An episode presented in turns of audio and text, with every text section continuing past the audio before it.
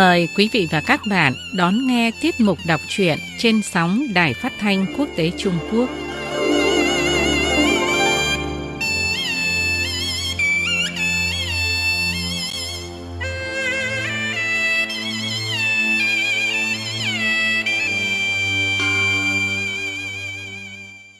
Mời quý vị và các bạn nghe Lệ Quyên đọc tiếp truyện Liêu trai trí dị, một tác phẩm văn học cổ điển của nhà văn Bồ Tùng Linh, một văn sĩ Trung Hoa dưới triều đại nhà Thanh Trung Quốc.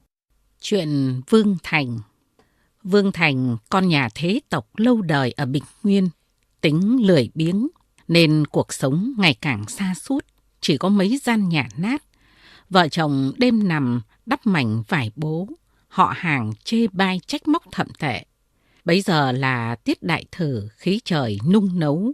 Trong làng có cái vườn cũ của họ Chu, tường vách đã đổ nát. Chỉ còn một cái đình. Người làng vẫn đến đấy ngủ nhờ, Vương cũng thế. Một hôm trời đã sáng, mọi người đi cả rồi, mặt trời đã cao ba con sào. Vương mới dậy, quanh quẩn muốn về, chợt thấy trong đám cỏ có chiếc thoa vàng, nhặt lên xem thấy có khắc mấy chữ nhỏ, phủ nghi tân chế tạo. Ông nội của Vương là nghi tân trong phủ hành. Những vật cũ trong nhà phần nhiều đều có dấu hiệu ấy, nên chàng cầm chiếc thoa có dáng trần trừ. Bỗng một bà cụ đến tìm thoa. Vương tuy nghèo nhưng tính vốn không tham lam, liền đưa trả lại.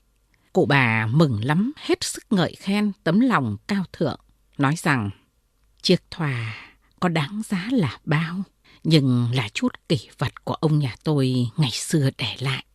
Vương liền hỏi bà cụ, cụ nhà sư là ai ạ? Bà cụ đáp, đó là quan nghi tân, họ Vương tên Giản Chi, đã quá cố. Vương kinh ngạc nói rằng, thưa cụ, đó là ông nội tôi đấy, sao mà gặp nhau với bà được? Bà cụ kinh ngạc nói, anh là cháu của cụ Vương Giản Chi đó sao? Ta là Hồ Tiên. Một trăm năm trước đây, có trào duyên gắn bó với cụ cố nhà anh. Cụ cố mất đi, già này tu ẩn.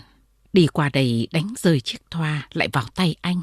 Đó chẳng là số trời hay sao?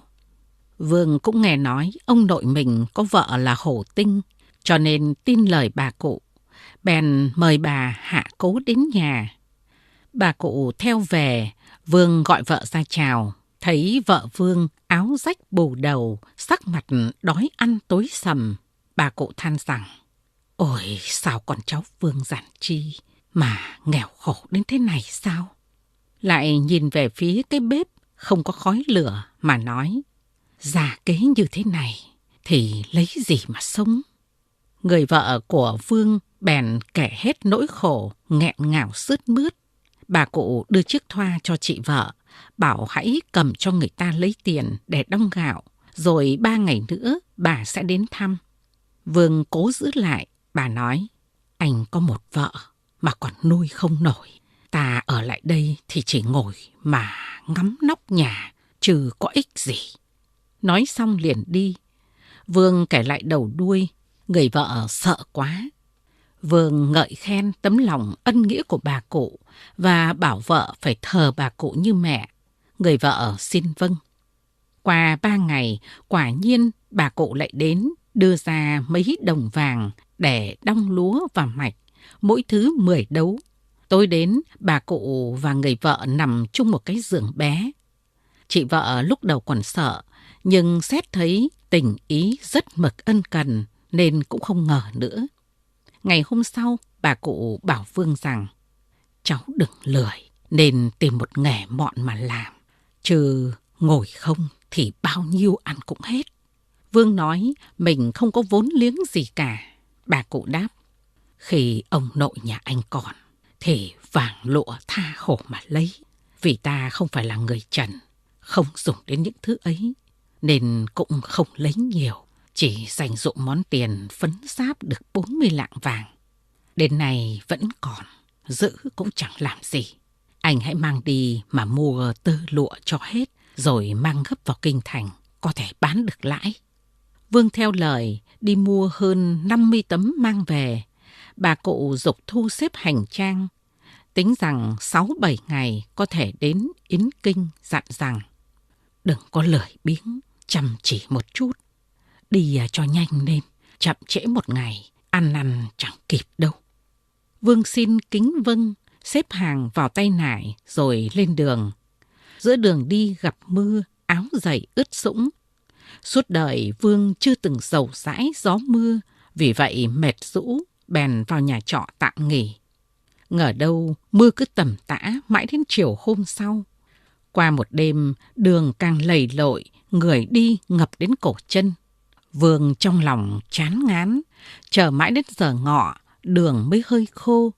Nhưng mây đen lại kéo đến, rồi trời lại mưa to, phải ngủ hai đêm ở nhà trọ mới đi được. Gần đến kinh, nghe đồn giá vải lên cao vọt, trong lòng mừng thầm. Vào kinh nghỉ ở quán trọ, chủ quán lấy làm tiếc là Vương đến chậm. Trước đó, con đường ở phía nam vừa mới được mở, nên tơ lụa đến rất ít, các nhà buôn lớn ở kinh đô mua khá nhiều, giá cao gấp 3 so với thường ngày. Nhưng một ngày trước thì hàng vải ùn đến, giá bỗng xuống rất thấp. Những người đến sau đều thất vọng. Chủ quán nói rõ đầu đuôi cho Vương biết, Vương ưu uất không vui. Một ngày qua, vải đã đến càng nhiều, giá càng xuống. Vương cho là không có lãi, không chịu bán.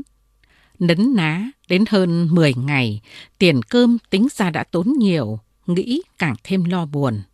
Chủ quán khuyên Vương nên bán rẻ đi để xoay cách khác. Vương nghe theo bán tháo hết lỗ vốn 10 lượng. Sáng dậy soạn sửa ra về, mở đẫy ra xem thì bạc đã mất rồi. Hoảng lên báo với chủ quán. Chủ quán không biết làm thế nào, có kẻ bảo Vương lên kêu quan, bắt chủ quán bồi thường. Vương than rằng, Hài, ấy là cái số của ta, trừ chủ nhân có lỗi gì. Chủ quán nghe nói rất mến tấm lòng nhân hậu của Vương, tặng năm lạng vàng, kiếm lời an ủi khuyên về.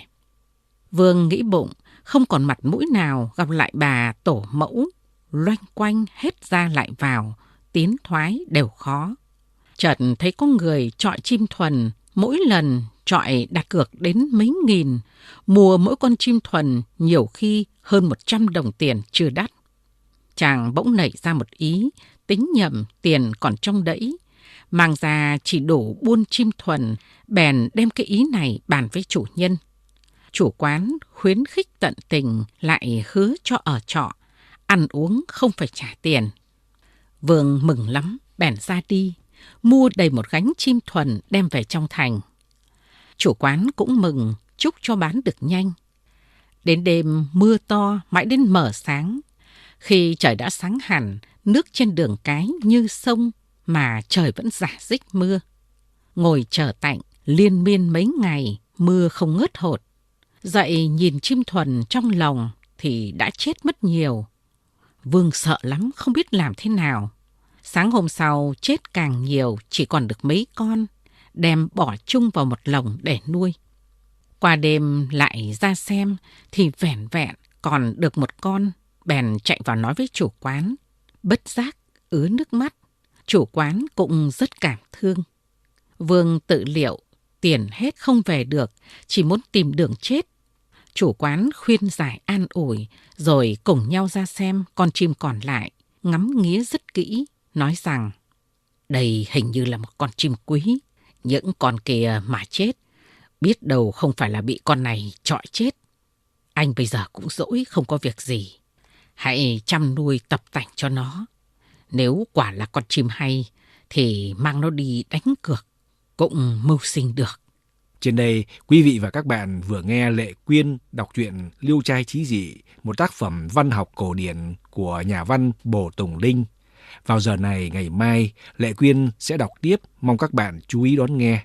Ngoài thu nghe trên sóng, các bạn còn có thể thu nghe trực tuyến trên trang Đài Phát thanh Quốc tế Trung Quốc theo địa chỉ vietnamese.cri.cn. Xin chân thành cảm ơn quý vị và các bạn.